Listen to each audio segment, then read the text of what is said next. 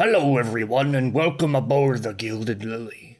If you're new to the show, we are an improvisational and collaborative storytelling podcast that's focused on telling fun, character-driven stories.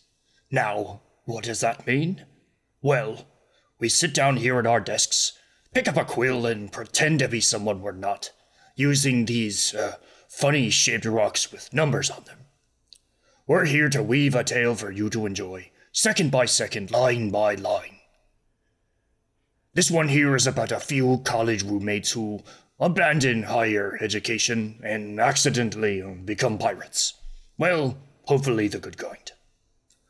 Our story is being told with a game system you may or may not be familiar with, Dungeons and Dragons fifth edition.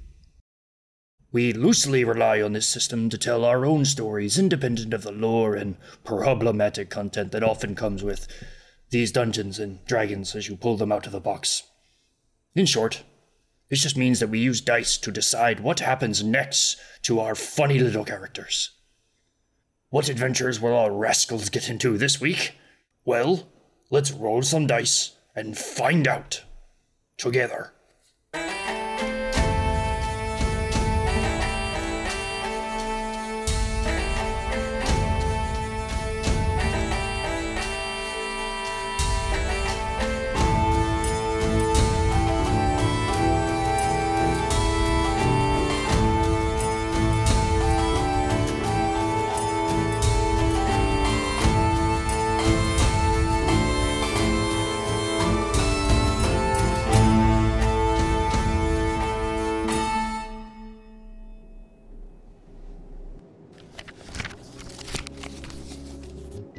This is Valpar Melor, following up on Joanna's last log, day sixteen. We've encountered the shipwreck of the Valiant. There are survivors, and I've been informed by Kothak to let you know that it was wrecked in combat, likely, and a potential Leviathan attack. Begin researching the Abyssal in your archives, brother. It may help us in the future. Forward anything you know, and keep the soft Lucidian's radar for now. Log complete. Stay safe.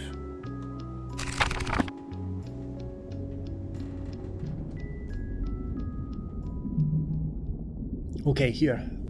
Hold your breath for a moment. When all of the water around you suddenly vanishes, you're going to probably vomit up some seawater. And she takes her hands and pulls them apart with all of her fingers touching, almost like she's knitting a web with her fingers. And when she pulls her hands apart, you watch her eyes, these kind of vibrant azure eyes, glow. And you can see that the, um, the watery hair around you. Actually, because she's down this low, it looks like she just has a small wreath of like coral and shells that are following her around because it's water in water. So down here, I guess she would look bald. But... she pulls her hands back, and you watch as all the water suddenly evacuates that space. Can I get an athletics check from everybody in this space? Oh, no. Oh, boy. Athletics. Ooh. I got an eleven. Okay. So did I. Okay. Um, sorry, one second. Jeez. Oh, uh, I got a seven. Seven, okay. So, Zira and Ioana, you both take this in stride. You kind of swim into, like, a- against the current that Vapa is making by pushing all this water away. Riley, you're not as lucky. You tumble backwards with the water as it pulls you, because the water has to go somewhere, and you're being taken with it. And you bounce off the wall, and you just feel a pain in your back, and you take one point of piercing damage. Oh no! Really? And then you're kind is of just bleeding in the water. Everyone roll me a perception check. thirteen. Anybody else? I got a... six. I got a five. A five. Ioana. So, Riley, how do you react to this? You get sucked backwards and you tumble into the wall and hurt your back a little. I do a small, like, and then I cover my mouth real quick because I'm like, oh, shit. You see Riley covering his mouth, and behind him in the water, you can see a little bit faint red. Fuck! Uh... Okay, uh, no time, no time to waste. We have to move now uh, because uh, something's gonna come quickly. Uh, I run for the door. You run for the door, and Vapa goes, "Oh shit!" And that's when we're going to start our skill challenge. I love skill challenges. So the rules of the skill challenge. So for any of you who are, who are new to skill challenges, or just anyone in the audience who has never really played with them before, this is a scenario where the players have to use skills to get through this situation. Now, in most cases, those skills are going to be the ones that are listed on your character sheet. In this particular scenario, there are two kind of caveats that I'm adding in here. We're kind of folding attacks into a combat skill, and I'm folding spellcasting, unless it's a very particular kind of spell, into just a spellcasting roll. And the goal here is that if the players manage to get a certain number of successes, they get through the skill challenge. And maybe they might get a bonus in a future encounter, or, you know, they might get something helpful out of the situation, or they might just escape without any complications, or at least dangerous ones. But at the same time, if they get a certain amount of failures, let's say if it's an easy check, they have to get three successes to pass. If they get three failures, well, that's a dangerous situation. Sometimes that can result in combat, upsetting a creature you weren't aware existed, or giving your team some tremendous disadvantage for what is to come.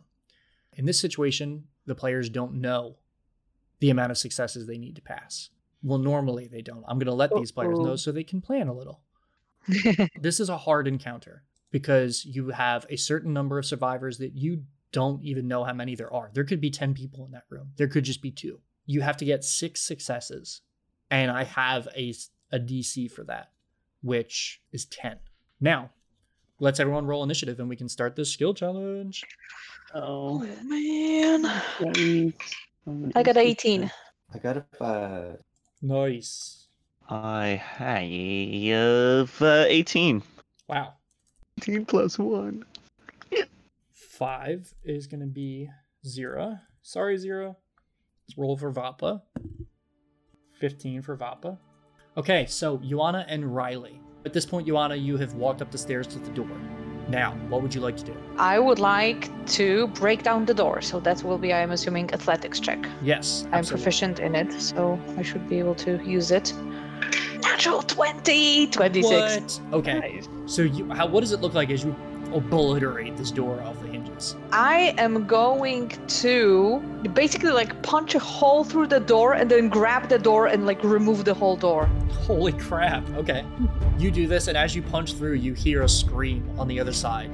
And when you rip the door away, you see three individuals on the other side of this room. First one is a half-orc woman who is standing five, seven, roughly. She has pointed elven ears, and she's currently dressed in a chef's uniform. Her hair is black, and it's pulled into a long braid that is kind of fraying at the edges. You can see the kitchen around them is in dismay. There are open food crates that are all now empty. And standing mm-hmm. behind this woman who is holding a frying pan and looking at you are two other individuals. One, a halfling woman who is dressed in a fairly ruined tuxedo. She is holding a big flat dinner tray at the ready. And then the third person in the back is dressed in what used to be a very, very fine red gown. This human has on large hoop earrings, and they're kind of cowering behind the other two. And the, the orcish woman goes, "Who are you, and um, why are you here? I hope you're you're here to help us, right? You you didn't..." "Yes, of course. Come on. We have to get out of here quickly. We have air for a while, and then we'll have a rope that we can use to get to the surface. But we have to hurry because there are things in the water. Come on, come on, come on, come on. Move, okay. move, move, move. They start to make their way towards you. Riley, what are you doing to help out this situation? Oh, you're, oh man. Okay, I'm going to go to the exit. And how far away were those sharks, those whatever sharks um, that I saw? The one that was behind you was maybe about thirty feet away. The other were much deeper, lower. If you want to look out for sharks, that could be a skill you're doing here. Um, if you want to just maybe do a spell that you think would just get their attention, that could be a thing. How would you like to leverage this? One sec, because I was going to try and do a minor illusion, but that's only thirty feet. If they're already farther away from us, and that doesn't help. Minor illusion also does not have smell either. But it does say you can create a sound or an image. Oh, okay. So I would have just used sound. But again, if they're farther away, it doesn't really help. help, I guess.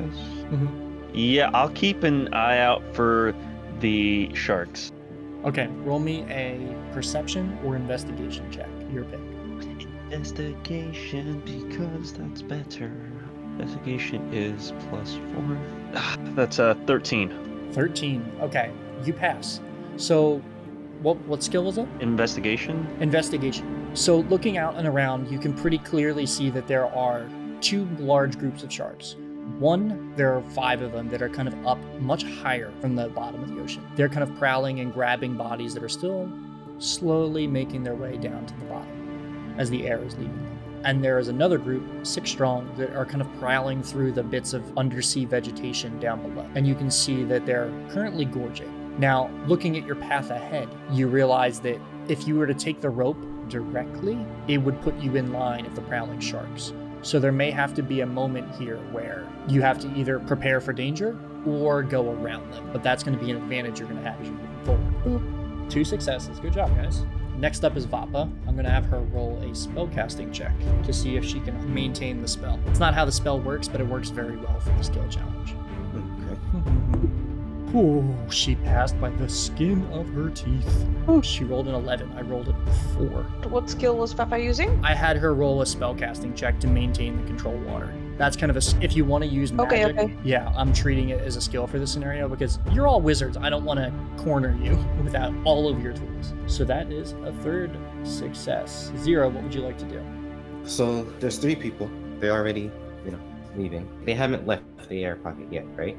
They are at the top of the stairs making their way down. Basically, you're right there with Ioana, and they're starting to pass by you. I'm nervous about those sharks, but I don't know exactly. I can't go fighting sharks in the water. I mean, you could. I can't say it would end well. I could. I'm just going to stay and make sure everyone gets out safe. Do you want to hold your turn or skip it? Because in a skill challenge, you're supposed to kind of use a skill you have or like use your magic or your combat to kind of further the situation along. You know what I mean? If you want to hold off and let somebody else go, you can. Where's Riley again? Is he on the outside of the the, the hole? The... So Riley, as this all happened, no. You watch Riley run down the air pocket to the cabin that Ioana had broken the window of. You saw him kind of, he said something about sharks and he ran off. Sounds like him. Okay. Then can I, I guess, just be on the lookout for sharks, I guess? Do I have to roll for that? So you would have to probably move forward. Yeah. So I want to move down there, actually, to the end of the, the corridor. Oh, okay, so where the water is kind of stopping, like the exactly, water wall. Yeah. Roll me a perception check. That's a skill. We can use that. Perception. I'm going to use actual dice because I'm scared. I got an eleven. An eleven. Ooh, you passed by the skin of your teeth. And that was close because you immediately think, okay, I want to check the other entrance. And you walk down the hall and you see the wall of water. And it's kind of dark ahead. And then... coming from the darkness, you see a shadowed form of a frenzied shark from Riley's bit of blood when he nicked his back on the wall. And it burst through the wall of water, and just as surprised as you are, but twice as confused, this shark suddenly lands on dry space.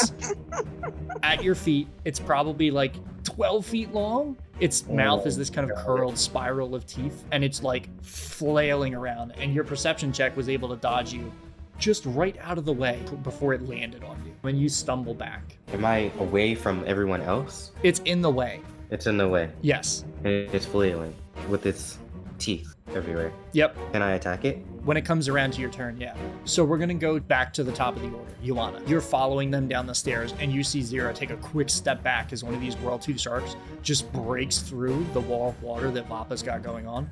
And you hear Vapa behind you go, oh, shit. And you see this thing flopping around trying to get Zira, and Zira is just kind of dodging out of the way. It's blocking your path, though. As you all turn the corner with these three survivors, you hear the one in the long red dress go, oh my god, oh my god, oh my god. Okay, then. I need to deal with the shark situation, which, okay, what do I do? What do I do? Okay, I want this shark to be wounded and escaping so that other sharks go after its blood and leave us alone. So I want to hurt this shark very badly and frighten it away. So can I take out my awesome weapon and do some damage to it. Yeah, roll me a combat check. Well, we'll just consider that an attack roll for this.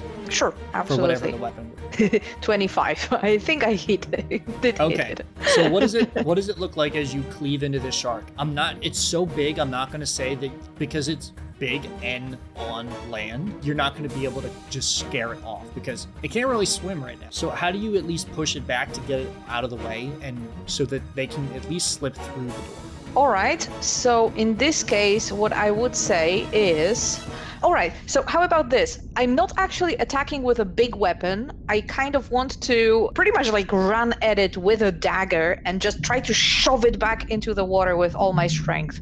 Bleeding. Okay, so yeah, the, I'll say that the attack roll, success on that, was able to get you a nice stab in, and you start to push it back. Now its back half is in the water, and it's starting to get traction, like it should, and it's still wriggling forward, but you're struggling with it in this space. You have just done something that might scare this shark off if there were any further provoking done. Its back okay. half is in the water. Unfortunately, sharks can't swim backwards, so this Not is going to need a little more work.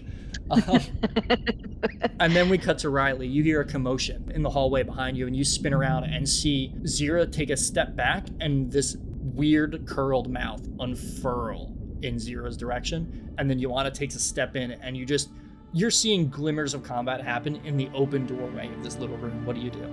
Oh, man. Uh, what do I have? So just to keep track, we have had a investigation roll, a perception roll, a combat roll, and a magic roll. With skill challenges, I forgot to mention this before, and I apologize for that.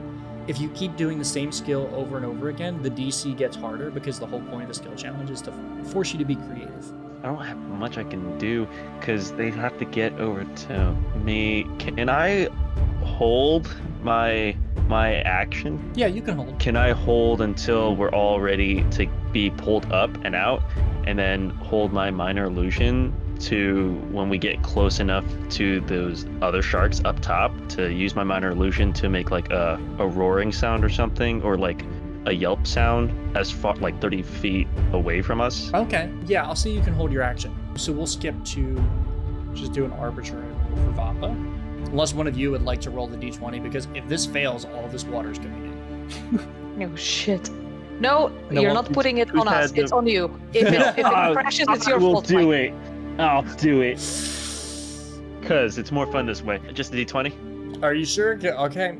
You. I'm gonna keep what I just rolled because you guys told me to roll it. Okay. I can send you a picture if you want, but I rolled a three. I rolled a nineteen. Has... Good. Good. Yeah, Mike, really don't roll it. it. It's not on you. It's not on you. It's not on yeah, the Mike, D M. I rolled a nineteen. That's all I'm saying. Riley saves the day. No, okay. Vapa does. Vapa saves the day. Okay, because Vapa's modifier, she has her wisdom and then her proficiency, which last time it went from a four to a ten, so that'd be plus six. That would have put her at a nine. Ah! Riley, here's what we're going to do. You see Vapa struggling. You hear her yell out. What does Riley do to help her keep concentration on this spell? Because that's how I want to flavor this. It's more fun. Oh, oh, oh man. I don't... You should smack her. Oh, put her head in the game. What? Break her concentration even more, dude. Come on. Could Riley go over to her and be like, it's okay, it's all right, you got this, and then try and give her a spell slot? hmm. Give her some concentration, some magical energy. I'm going to say, you know? uh, I think, because there isn't really a mechanism in the game that allows that to happen. Like, the only reason it exists is because the magic ring on the ship was built to do that. Yeah, yeah. Um, I don't know, man. He's got nothing. Just words of encouragement. Just words of encouragement. What are your words of encouragement? They're more terrifying, to be honest. That's fine. It's more like, oh, oh, Vapa, please, you, you got this. If you don't, then we all, well, they all drowned. She, you see her struggling with it, and it's maybe because she's trying to maintain the border of the shark. And you watch as, so this is something she was about to do. Let's let's frame it this way. You see her twisting her hand, and Riley, you look between her and the shark, and you see that the water from the wall is starting to morph around the shark. And at the same moment, you see that the barrier that she has up, keeping the water back, is starting to waver everywhere where you can see the barrier existing. So like whatever she's doing is pulling too much concentration. And you say this to her, and she like, the focus vanishes from her face, and she looks at the barriers and then just puts her hands back up to maintain it. Go, go. And then we go to Zira. You're standing here now. Ioana is directly in front of you, wrestling a shark with a knife in its face. It's halfway through the water barrier that Vapa is using down this long corridor hallway to keep the water back. Behind you, there are three survivors. One of them is panicking. Um, the other two are just, they seem nervous. And off to your right, you see Riley standing next to you in the open doorway to a cabin, waving you forward with a hole in the wall behind him. What would you like to do? Okay, you're gonna have to tell me what my limits are. But I That's would fine. like to, because I'm assuming that Ioana is like gripping the shark up and like currently trying to push him out. Yeah, but it looks like it's a lot for her to handle because this thing is huge. It's like twelve feet long at the shortest. Right. Did she manage to cut it before, or did she just manage to move it? She stabbed it. There's a knife sticking out of its the side of its face. Oh, right I'm now. Getting the knife, the knife back. I'm not giving the shark my knife. It's my knife. It's the, the it knife has, from Aurora. It has enough knives in his face already. Made yes. of knives. I want to attack it, right? Okay. And I want to also further drag it or push it out, you know, so it can officially be out of the way, out of the corridor. Unless you want to use a spell. That would either be a combat check, an athletics check, or a spell casting one in case you want to use magic. Now, what I will say is that the athletics and the combat, the D C is going to be a little bit higher because it's already been We've done. Already done it. But that's totally fine. You can do that. And if you fail, it makes the scene cooler, so. I don't want to fail. It was a combat check, a spell casting check, and what was the other one? Athletics. We haven't used spellcasting yet, right? Yeah, you guys haven't. Vapa did, but I'm not counting her check against you. I'm I'm gonna risk it. I'm gonna do the athletics check. Okay, so the, I will let you know the D C for this is fifteen. It's a little higher. Well, that's way higher. Yeah, for every repeat, it goes up by five. Oh shit! I was going to do I was going to do athletics next with advantage, but this if you do athletics, I'm not doing athletics. I will have to do something else, because then it goes to twenty, and that you would be roll. Yeah, it's a little um, steep, okay. I will admit, but it's it makes the narrative a little more tense. I'm gonna use I'm gonna use a spell. Okay. I'm gonna use a spell. What spell? I'm gonna use Shadow Blade. Whoa. Okay. Okay. So I want to get on the opposite end of this thing that she has. I want to stab it right in this. I don't know. It's midsection, and I want to try to, I guess, not pick it up by it, but like drag it in the direction, in the opposite direction of everyone else. Okay, like, so roll out. me a spellcasting check. What that's going to be is roll, add your intelligence and your proficiency bonus. Add both? Yeah. Intelligence. Is that the spell attack bonus? Yeah, use that. That's actually right. Okay, twenty. Wow, okay. So what does it look like as you st- you use your you summon your magic to to wound this shark and help Ioana push it into the breach that Vapa has made? I reach from my side and like there's a sheath there, but there's not really. But I just like when I pull on it, there's a long blade, basically the size of a like a short sword. It's fuming with these black looking flames, and then I plunge it right in the freaking shark. It's like it's like that Naruto bit with the, the black fire. Exactly, exactly. Yeah, so you stab in, and this shark lets out a terrible sound and starts flopping on the ground, and that gives you and Ioana enough leverage to kick this thing back in the water, and it quickly swims away as you watch the flames that this thing has put on it are quickly extinguished by the water, and it's leaving a trail of blood behind it as it swims away. That's another success. That's exactly. Six already. You're at five. No, the first one was athletics. My to break the door.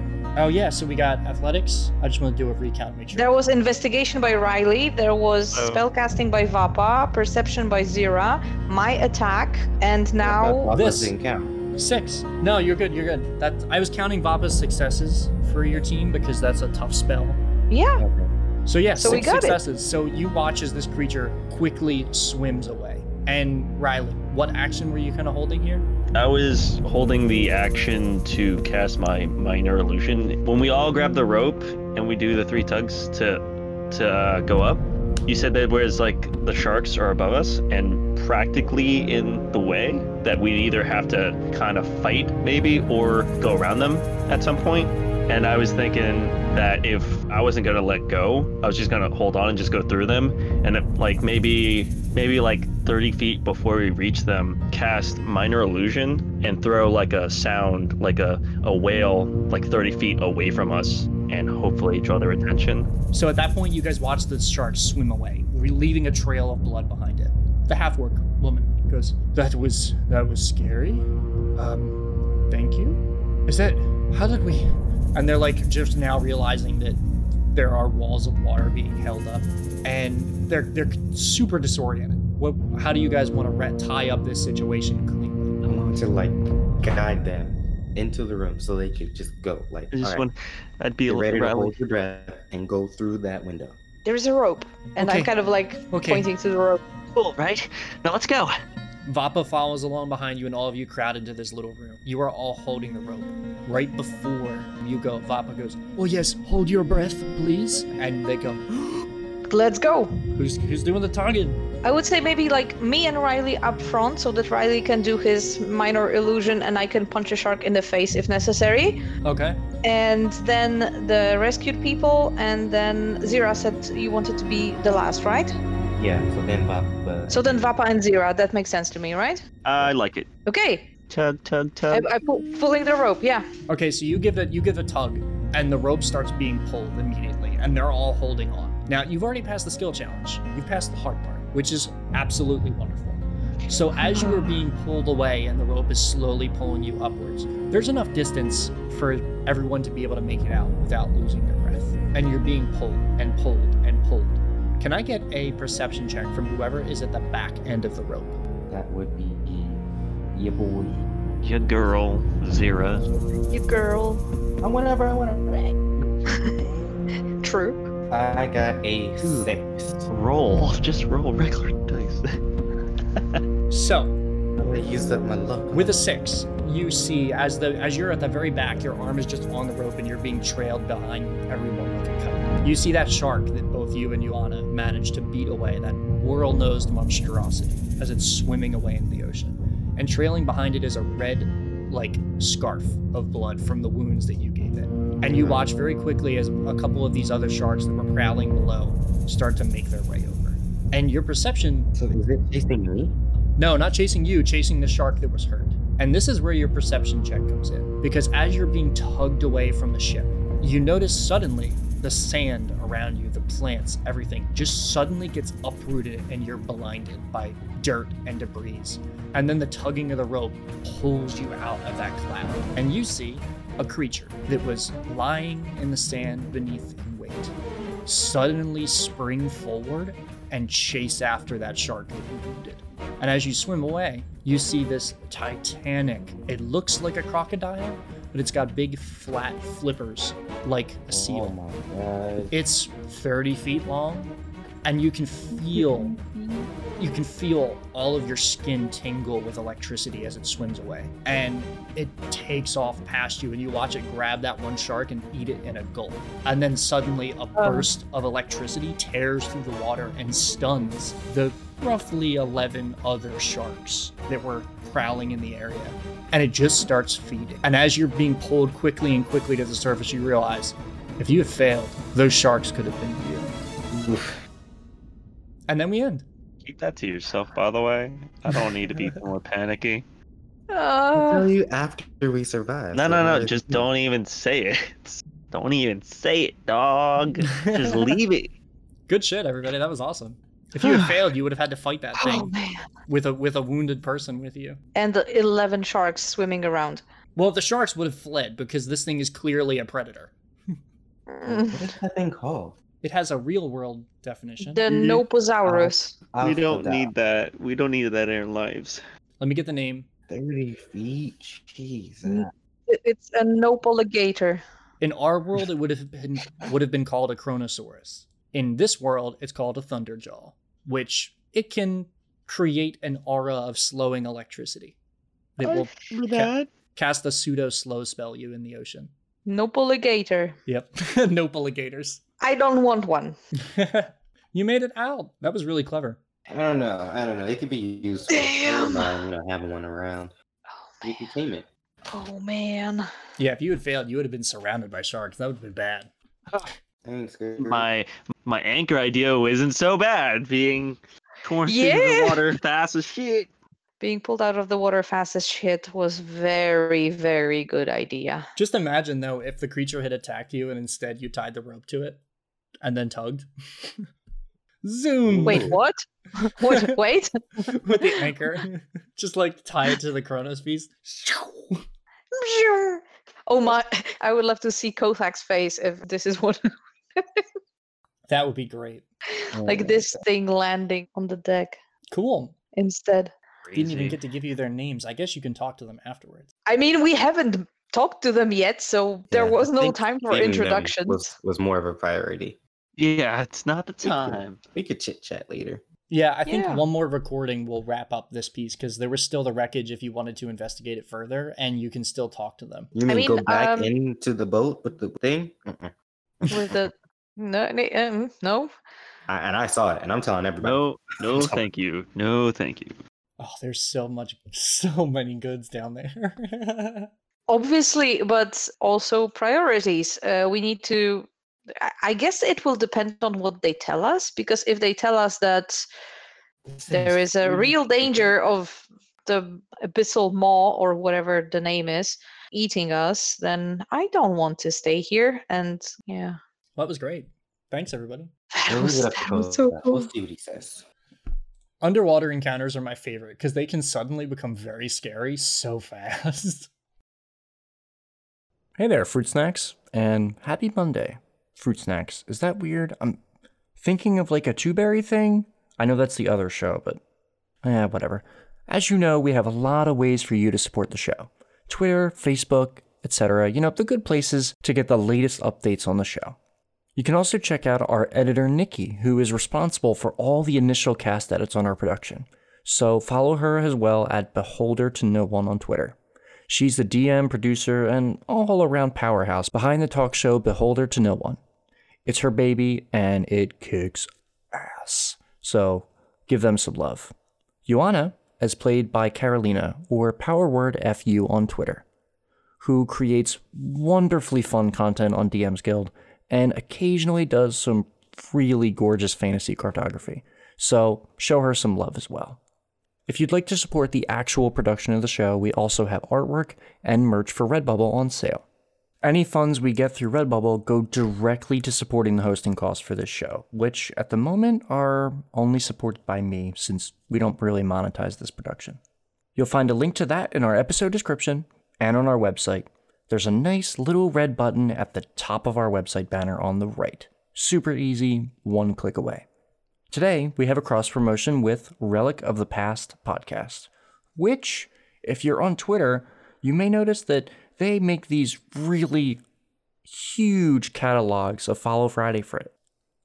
They make these wildly huge catalogs of Follow, Far- Follow Friday. I can't say Follow Friday, huh? They make these wildly huge catalogs of Follow Friday threads, where you can go on and check out all the new episodes from dozens and dozens of shows. So, take a moment, check them out.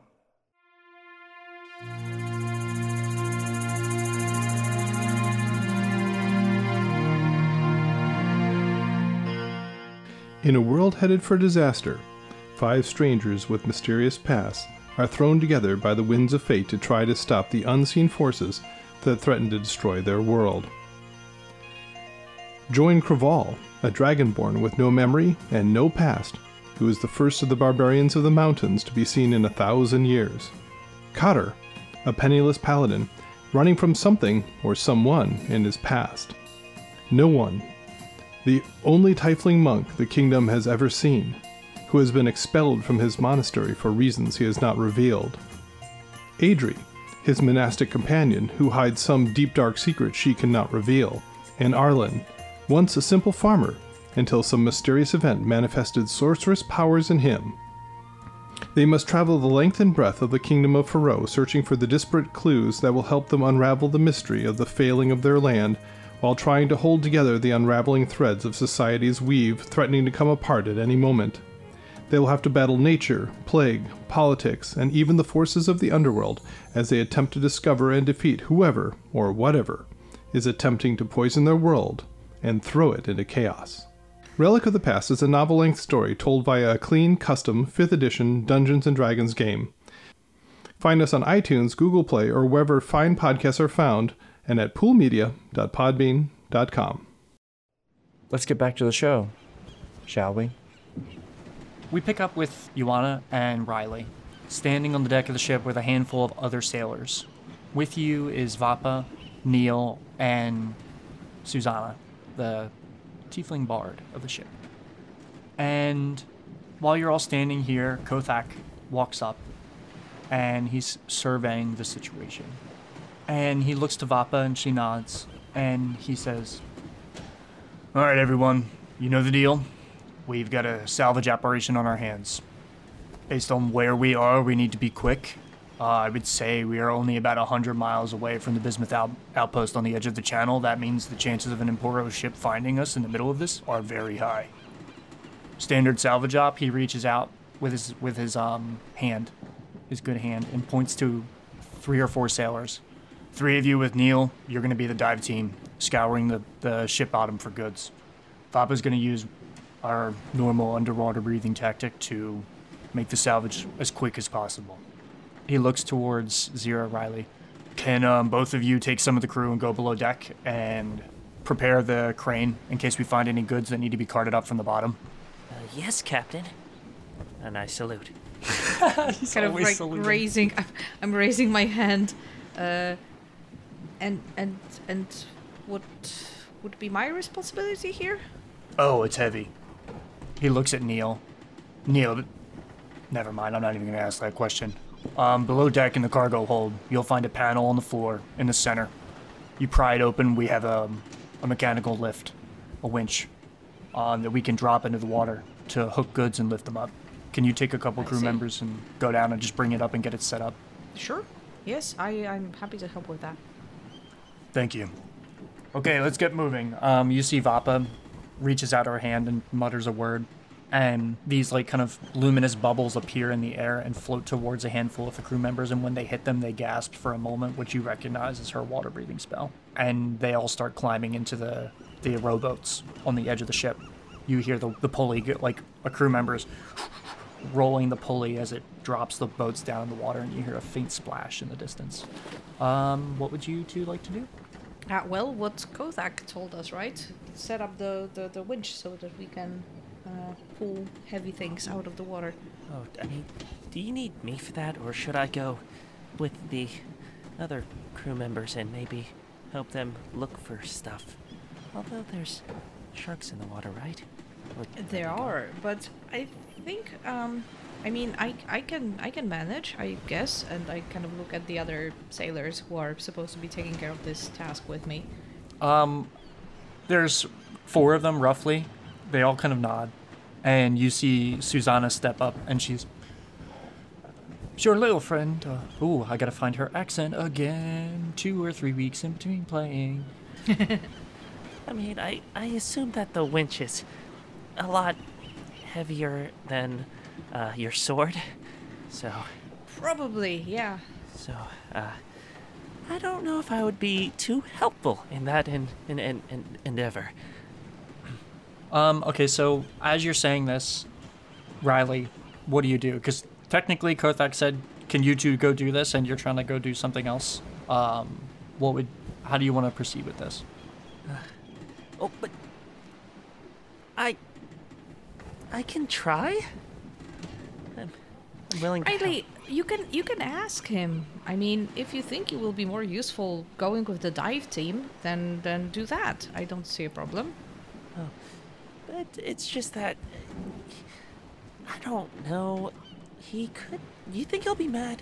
And didn't Vapa already use He can her? say no. If he says no, then he will come and help me. If he says, go ahead, you can go with the dive team. It's it's fine. I'll, I'll help I'll help you out.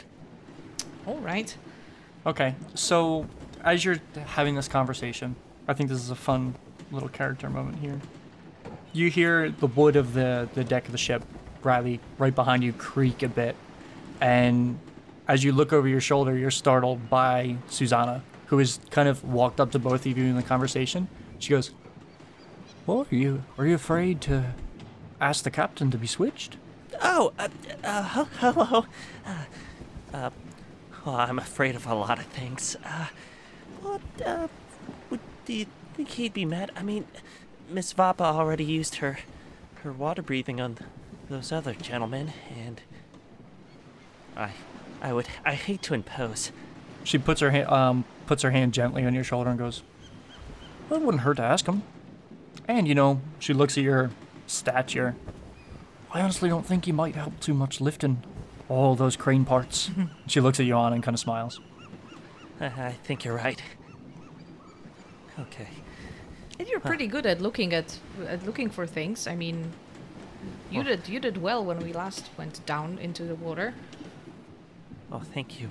Well, I don't wear these glasses for nothing. If you're afraid of the captain, go um go ask Vapa.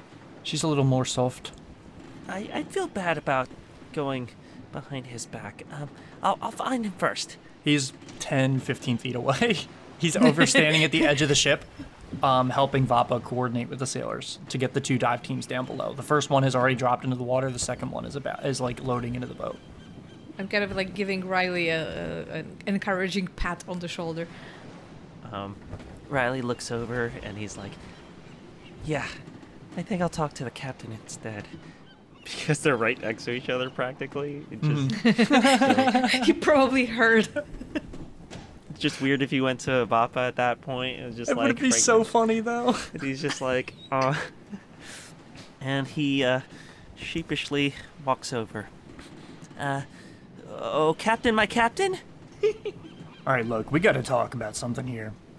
Why are you being so formal with me? Uh, I you. You're my employer? I just thought that that's how things go. I- I'm I'm sorry. Look, d- don't... All right, all right, I didn't mean to come off harsh. Look, Neil literally spits at me if I make fun of him. You can ease it down on the formalities. We're, you know, we, we work together here. Yes, Mister Kothak. What, what is it? What? How can I help you? Well, s- seeing as my... I, I don't think I'd be that... And he, like, lifts up his arms like he's trying to make a muscle. But he has, like, a whole bunch of ropes on. But you can still see that he is not the strongest guy. I I don't have... I don't think I'd be that great at helping them with the uh, w- winch. Uh, do you think I could go with the salvage team? Well, I-, I can detect magic and identify things. So if anything's bad, we don't have to bring it on board. Roll me a persuasion check with advantage. Oh, yeah. Yeah. Because persuasive. I'm not persuasive. I'm not. Hold on one second. Um, because I had a one and a four. uh, uh, oh, ten. Ten. That's, that's good enough. Um, this isn't a high-stakes persuasion test here. Wow, you rolled a... What is your persuasion? I... A six. Holy shit. Okay, yeah. Um, that's fine. Um, he looks you looks you up and down and goes, all right, that's that's great to know. Um, he looks around and he sees Susanna standing over by Ioana, and he goes, you'll um swap places with Susanna. She hates the water anyway. Really? And Ioana, you hear a, a you hear a giggle, and she leans over, like she leans in close and goes, I was going to offer to switch anyway. It was more fun to make him squirm a little. I give Riley thumbs up. Two friends. Um, yeah, Riley, go ahead. Um, get on the ship. Vapa, do you have the resources? Um, and she goes, yes, it would not take much to do another casting. Um, and she reaches out her hand and gestures to you. Um, she mutter- mutters something in a language you don't understand, and you see this orb appear in the air in front of you. It looks like a soap bubble. And it glides your way and hits you in the face. And in that moment, it feels like all the air is pulled out of your lungs for a moment, and it feels like when you're, you know, you're really sick and congested, it feels like it's jello in there. Mm. You get that feeling for a moment. You clear your throat, and you can suddenly breathe the air again. Um, and behind you, a handful of other regular crew members are climbing into um, the rowboat. Uh, uh, wait for me, guys! And I, I rush over. Yeah, you rush over and climb in the boat. And as the, the winch is lowered, Neil is turning the um the winch handle, and the boat is quickly descending into the water. We hear a splash as our camera view pulls away over towards Ioana and Susanna. Um, what would you two like to do? So, uh, where's that winch and how does that work? I'm not great at mechanical things, but I'm I'm, I'm sure we can figure it out. Oh, it's all right. Uh, it's pretty simple to put together. Um, come on, I'll lead you down.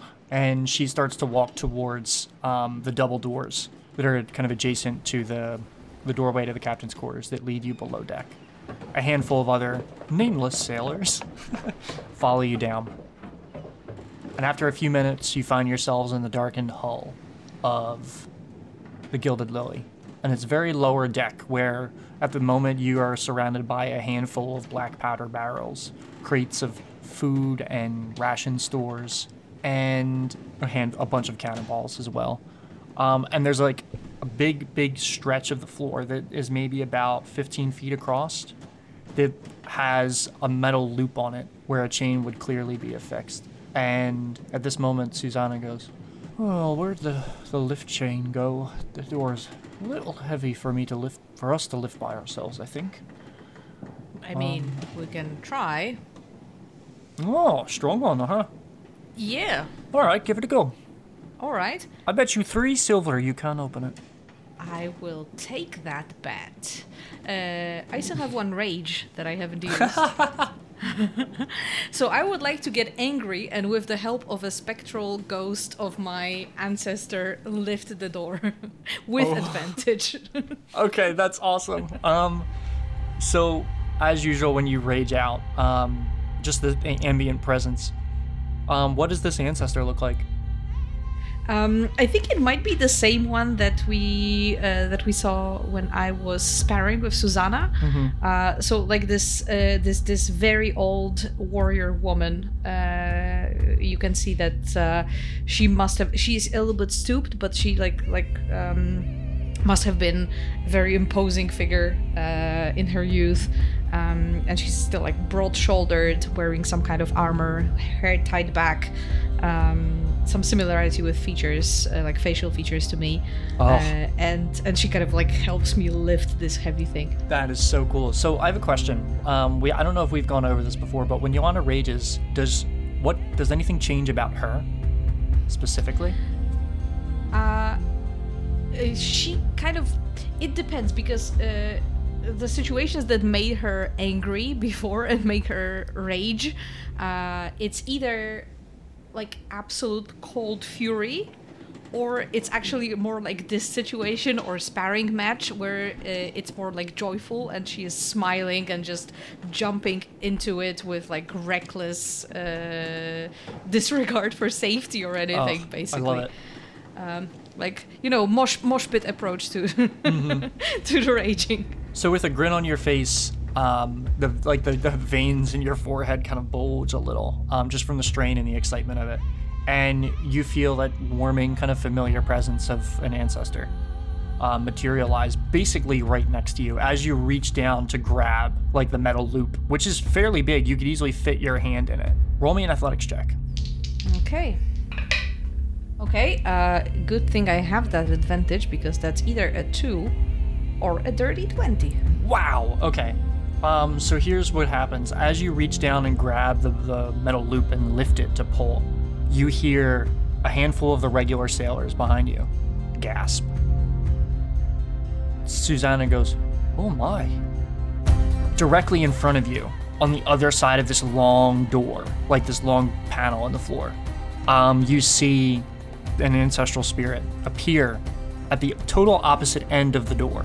And this stooped, older um, warrior, she looks at you and kind of grins with a bit of kind of fierce determination and reaches into her, her like spectral clothing and procures a chain with a weight on the end and throws it up towards the ceiling. And as you watch, it glides through the air and loops through a wheel, which should have had a chain on it for another winch mechanism to lift this up. And it sloops down and lands right where your hand is on the on the chain, or on the um, the big metal loop. All right. Uh, so yeah, I'm, I'm I'm definitely using this uh, to my advantage, this spectral chain, uh, to to to help me lift uh, and open this compartment. So you yeah you loop it through, um, and just pure determination, grab the very edge of the wood of this big door and start to lift it. Um, you lifting straight with your legs, and as you lift and it goes off the ground, you watch the ancestor spirit with the chain now looped through that piece of that ring is pulling and acting as a winch for you. And the door quickly lifts up and you get it about fifteen feet off of the ten feet up and open. And inside you can see there is a fairly large like crane made of wood okay. and like bolted together with bits of metal. And while you're looking at it, you kind of let go of the door above your head and you feel that it is staying staying true and steady as this spirit mm-hmm. is kind of holding it up for you. And while you're looking at it, Susanna peeks around. Can you always do that? Ah, uh, not always and not for a very long time. So uh, uh, boys and girls, uh, you really need to put some effort into this as well because I cannot hold it forever on my own. She, Susanna looks past you at the other sailors and says, come on, get off your ass! And they, they run over. Um, and together, all of you kind of manage to hoist this winch, this kind of crane, out of the, the very bottom hull of the ship. And right as you pull it out and get it from this kind of piece of the cargo hold, you hear the door slam behind you as the spirit has vanished and the chain providing the tension is gone. And together, you, along with the other crew members and Susanna, kind of lift this thing up and carry it towards the um, the metal grate of the cargo hold that can open. Susanna yells up, Oi, you fucks up there. Can you uh, open the winch? And you hear Neil yelling. I, I like the combination with you fucks with, can you please? And you hear Neil. Hey, asshole, would you yeah. be so kind? Yeah. You hear um, Neil from above go, sure thing, asshole. And the you watch as the metal grate that makes up the cargo, the the um, you know the drop section of the cargo hold, slowly pulls back, and you hear crew oh, oh, hoisting rope as it pulls open, and they get um, a lift mechanism set up, which is kind of set into the bottom of the ship where you are, as almost like a an elevator lift, and. With the churning of these kind of mechanical winches and the grunts of the crew above, you manage to get the crane all the way up top and move it to the edge of the ship. Would you like to try and set it up? Uh, sure. I mean, I would definitely ask Susanna or, or any of the sailors who are familiar with the mechanism to help me with it because, like I said, um, not necessarily... Um, skilled in engineering and that sort of thing. Mm-hmm. Uh, but yeah, I, I if there is like strength needed to do it, uh, happy to happy to help. Okay. Um, so yeah, I think a, a decent amount of this can be you getting the pieces together and let the rest of the crew kind of bolt it in and set it up around you. Because it's basically um, a lar- a bunch of slats of wood on, built on a hinge. And you can lift the hinge up to get like an L shape where the crane would be. And all you kind of have to do is get the pieces lifted up so that they can lodge it in place. If you want to roll an athletics check, feel free. Sure, absolutely. Uh, okay, uh, no longer raging because that only lasts uh, for one round if nobody attacks me. Uh, ooh, okay. Uh, well, that would be a nine. Mm. Okay. Um... So here's what how's we're going to handle this. You do have the crew helping you, which means that no matter how troublesome this is for you to help, the crane will be erected. Though, the lower you roll, the higher chance of problems happening further down the line. Um, so... Yeah. I think maybe... I have an idea for mm-hmm. what this could mean. Uh, so perhaps uh, this is... The, the, the reason I, I kind of messed it up is because... Some parts of it are require like, you know, pure brute strength to put it into place, but some parts are a little bit more delicate. And I kind of, I don't know which parts to treat delicately and which parts to just jam with a heavy hammer. And uh, because of that, there may be some, you know, bolt that is not fully in place. Oh, or I some love part this. That is, it's some part that is strained because I hit it too hard. Oh, this is perfect. I don't I don't know what to hit hard and what to not hit hard, basically. Okay, yeah, so you managed to get up and get it built up, and you're satisfied with it. Um, as the crew starts to thread the um the chains through the you know the the turn wheels of the winch, and they get like a, a hook set up at the edge of it. Our view pulls away and sinks down into the water. Riley, you oh. and the other crew members have, you and the dive team have taken, made your way all the way out onto the water. And these two boats are kind of sitting, bobbing up and down on the calm ocean water.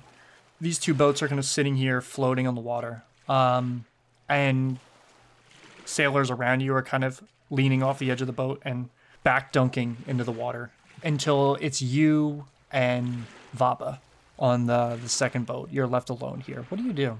First, I ask, so why do they fall back into the water backwards like that? Just curious. Um... Never really seen that before. Have you ever jumped into a pool or anything like that? You know, cannonball? No. The last time we did that, I just dipped. I went... I used the ladder. If you're dipping in quickly, um... most of the holes on your face are pointing down.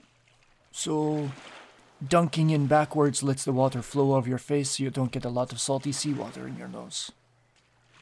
Though you're more welcome to go face first. Try, please.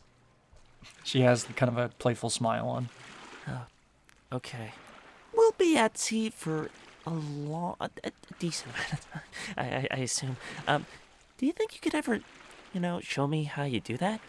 The breathe underwater bit? Oh, the magic. I thought you meant... We can, we can talk about that, yes, in the future. Okay. Okay. Uh, oh, should I call you master if we do that, or, or no? How does she look? How does she look when I ask that? She looks a little confused and kind of puzzled. No, don't do, don't do that. Oh, oh just, oh. just Vapa is fine.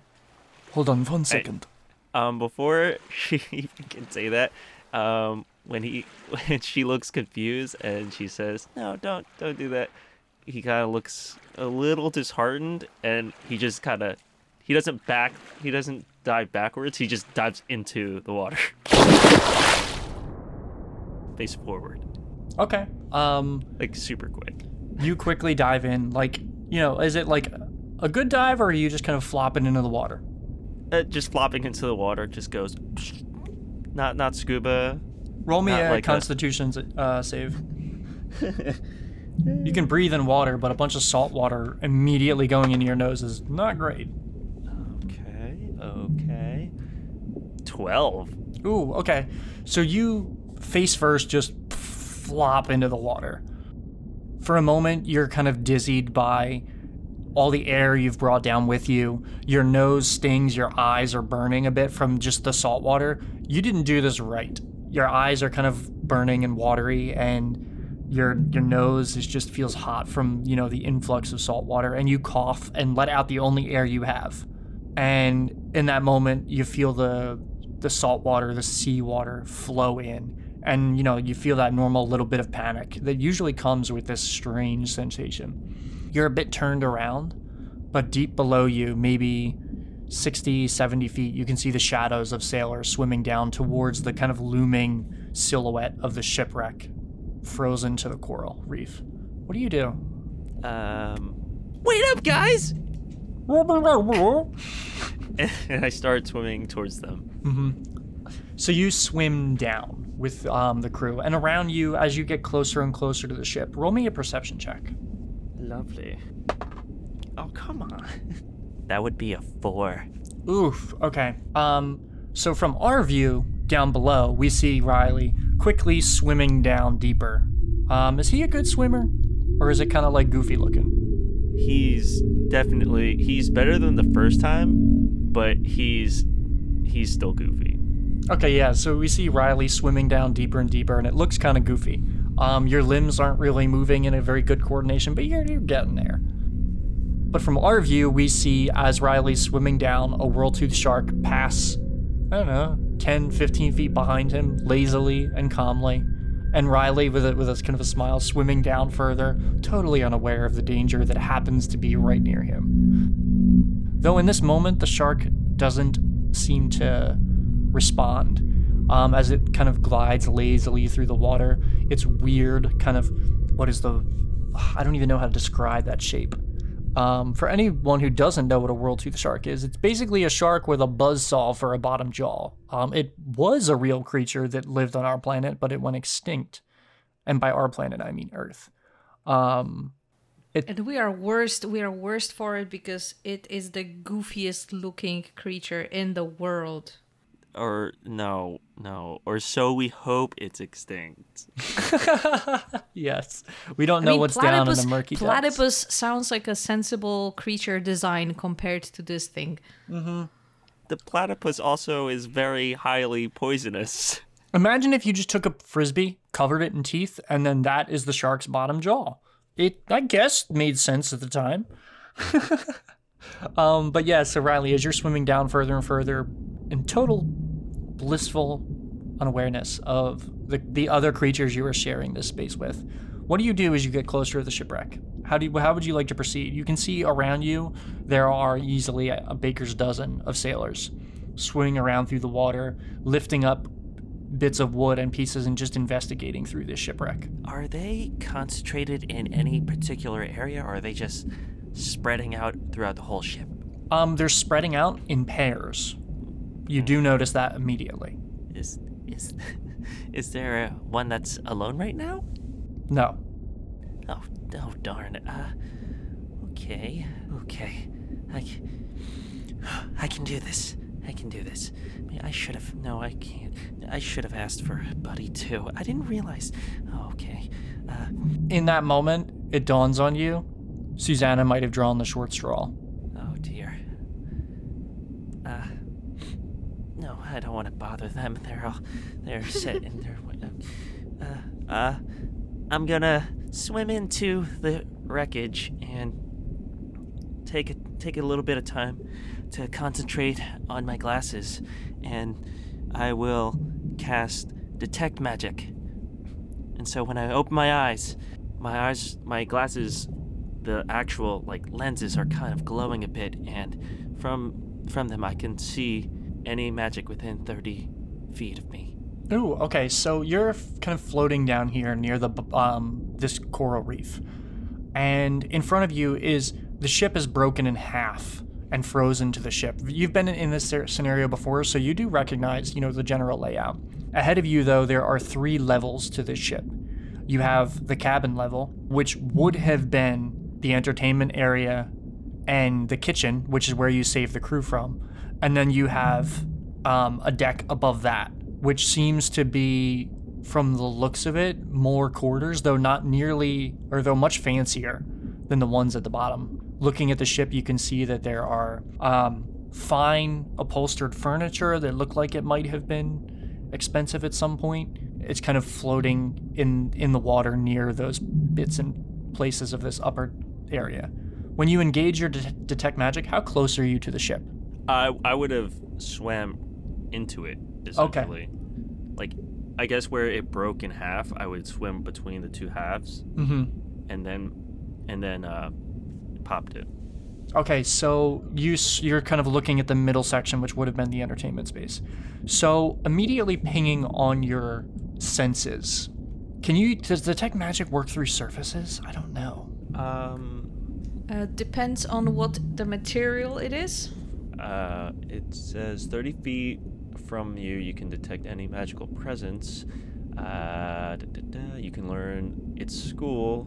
Um, the spell can penetrate most barriers, but it is blocked by one foot of stone, an inch of common metal, uh, a thin sheet of lead, or three feet of wood or dirt. Okay, so what I will say is that the wood here, you'll be able to detect things that are relatively closer to you. And with this in mind, on the upper set of quarters, which would are the much fancier of the two pairs of this sunken ship sandwich, you feel a fairly potent abjuration magic coming from on the other side of a wall, which is probably at this point a, right at the edge of your vision, but you can see warbling in like the water is this faint aura of, you know what, describe to me what the aura looks like. I feel like it'd be cool if the glasses do give you a representation of magic, but it's also through Riley's mental lens.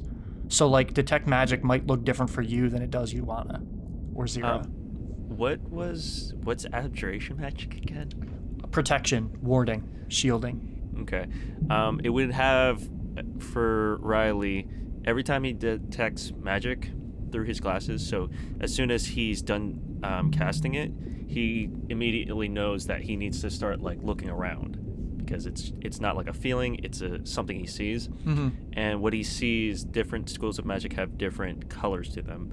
So um, abjuration would probably be a like a calming kind of blue, a sense of safety. Okay, yeah, so this this calming blue aura, it's rectangular in shape, and you can see it through the wood of what what you presume is probably some kind of room. Um, maybe it's a suite, maybe it's a storage room, it's hard to tell at this distance. That is the first magical thing that pings on your senses. Well, if that's the first thing, naturally curious. And he will beeline it there, uh... at a normal pace, not super fast, because as he gets closer to it, he's gonna like he's gonna actually keep looking around just because, and make mental notes of any kind of magic pings he can see. Okay, roll me a I think investigation check as you're moving forward. Oh man, I'm rolling super bad today. twelve. With a twelve, as you're swimming forward, you get closer again to these finer areas, and when you kind of settle into um, what would have been the hallway. So the way that, to give you kind of detail, imagine a long hallway that is kind of a U at each end of the ship, and on your left and right in each of these hallways there are rooms. So realistically, looking at the ship at this kind of sliced off angle of this, of this kind of metaphorical sandwich, you would see room, hallway, room, room, hallway, and then another room, which would be at the other end of the ship. You kind of get the f- feel of it? Um, you said it's like the, in the shape of a U? Yeah, so imagine it, it's in the shape of a U right now because the ship is cut in half, but normally it would not be. It would be one long, like, rectangle, and there are okay. rooms on each side of, like, the edge of this rectangle. You know what I mean? Uh, yeah, yeah, I got you. Okay, so you notice that on the left as you approach the, the, the leftmost hallway, leading deeper into the kind of murky darkness of the shipwreck. Um, you have the abjuration spell to your left, and you can sense through the floor beneath you, um, there is a very particular magic aura that you don't quite... I think we can solve this with an Arcana check for you to get a grasp on what kind of magic this is. Uh, sure. Oh, that's pretty good. Um... Arcana. That is a twenty-two. You recognize this type of magic only because you have seen it before one time in school. The aura is a strange weaving of evocation and conjuration. And it's woven in a way, normally you just get a vague aura, whatever the most predominant magic is, but you know for powerful, more powerful enchantments, sometimes you can see that these fields of power are woven in a way almost like you're looking at the threads of a piece of clothing or like the knitting of a, a blanket. And you can see that very carefully woven is evocation and conjuration magic through the floor beneath you in the entertainment space. What do you do? Uh, like directly below me? Yeah. Um, do I... kind of get a sense that it how long of how long it would take for me to make my way down to that um that other thing? A minute. You'd have to just swim out and go around. Um oh, this is gonna sound dumb, but if it's directly below me, what I will tell you, just to give you an idea, is just to make sure I didn't paint this the wrong way. The aura is far enough away that you can tell that it's not like embedded in the floor or something. Right. But that one seems way more special than the abjur- just plain abjuration that's right next to me. Mm-hmm. Um, could I try casting Magic Missile on the floor right below me. Oh, so to try and blow like blow a hole. Yeah, so it? just blow a hole into it so that I can just swim down instead of taking a minute to swim yeah, around. Yeah, um, roll me some damage. Uh, how does that work again? It's like one d four. No, it's a couple or d four. Um, I think it's three darts. three d four plus one. Oh, no, so it's one d four plus one for each magic missile, right? Okay, yeah, so it'd be three d four plus four. I have a number in mind that you have to hit to break through the floor. Okay, so... because it's waterlogged, beat up wood. Oh my god, that sucks. Uh, one, two... Uh, five plus another three, eight? Okay, you just hit my threshold. You aim the spell down. What does it look like as you blast a hole through the floor? Uh, it just... It just looks like three con- con- um, consecutive just white orbs just go bam, bam, bam, same spot, just to weaken the exact same spot so they would break through. Yeah, so each consecutive blast as it hits the ship, you hear, you hear as it, the, the force of this, you know, the magical force that you're pushing onto this wood echoes through the water. You can feel pressure in your ears because when you're underwater, sound is a lot more powerful than it should be. As that pressure in your ears is building with each consecutive hit, the last one blows a hole through the floor and you see wood splinters kind of floating up around you um, as the floor has been kind of caved in. And roll me a perception check. How about this blue one? Oh my... You okay? No, I don't see nothing. Uh, perception is a four. Okay, oh, so come you... Come on, I told everybody you were good at finding things. You see down below, you can still see the aura of this magic item, but you can't quite tell where it is or what it's attached to, but it is down in the, the area below. Do you swim into it? Uh, yes, I peek my head through because it dawns on Riley that someone could have been, one of our people could have been on the other side of that, and he'll peek through and be like, hello? Is anyone there? And like look left and right as he peeks through. No, nobody here. And then he just moved, and he's like, oh. In the back of his mind, he's like, oh, thank thank the gods no one was on the other side of that. And then he, he'll swim through and make a beeline to this cool object. So as you swim closer, this particular section of the ship is messy. There's a lot of stuff floating in the water, a lot of stuff obscuring your vision, but you've kind of tunnel visioned onto this magical signature. And you get closer and closer and closer. And because you're... perception check was so low. You're swimming down and you see underneath of what looks to be a bunch of goods. Um, there is he- like a, a shattered piano braced against the side of the ship. There are two or three pieces of like larger pieces of broken tables and chairs that have kind of piled against the bottom just because they were sinking and they landed into the hull of the ship. And you see this signature and you get closer and closer and closer and then, oh, it's attached to a hand. Oh, that hand is sticking out of this pile. And you kind of look over the the body of this individual. The signature is a ring attached, affixed to their, their middle finger on their right hand. And you look through the, the rubble of this bit, and you do see it. You, you follow through and find the person's face. Now, Riley recognized this magic signature because he's seen he has seen it before. He has seen this ring before. Would you like to describe to me one of your teachers who are crushed and dead underneath the weight of all these goods?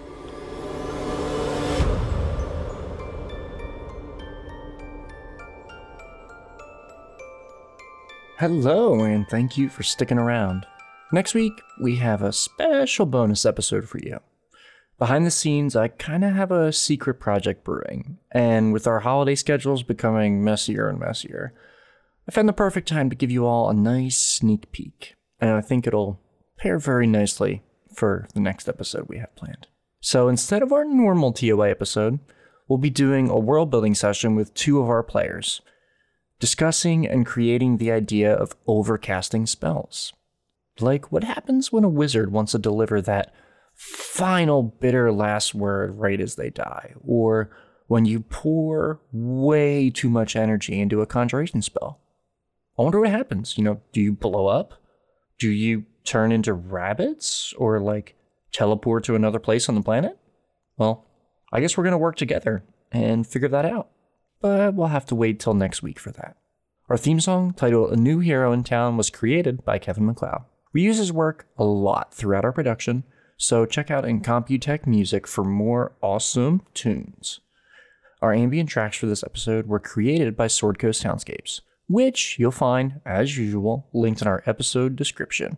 You know, unless I'm on the moon or something, in which case, look up. In addition, we also use tracks from Dark Fantasy Studios. Stay safe, happy holidays, and see you soon.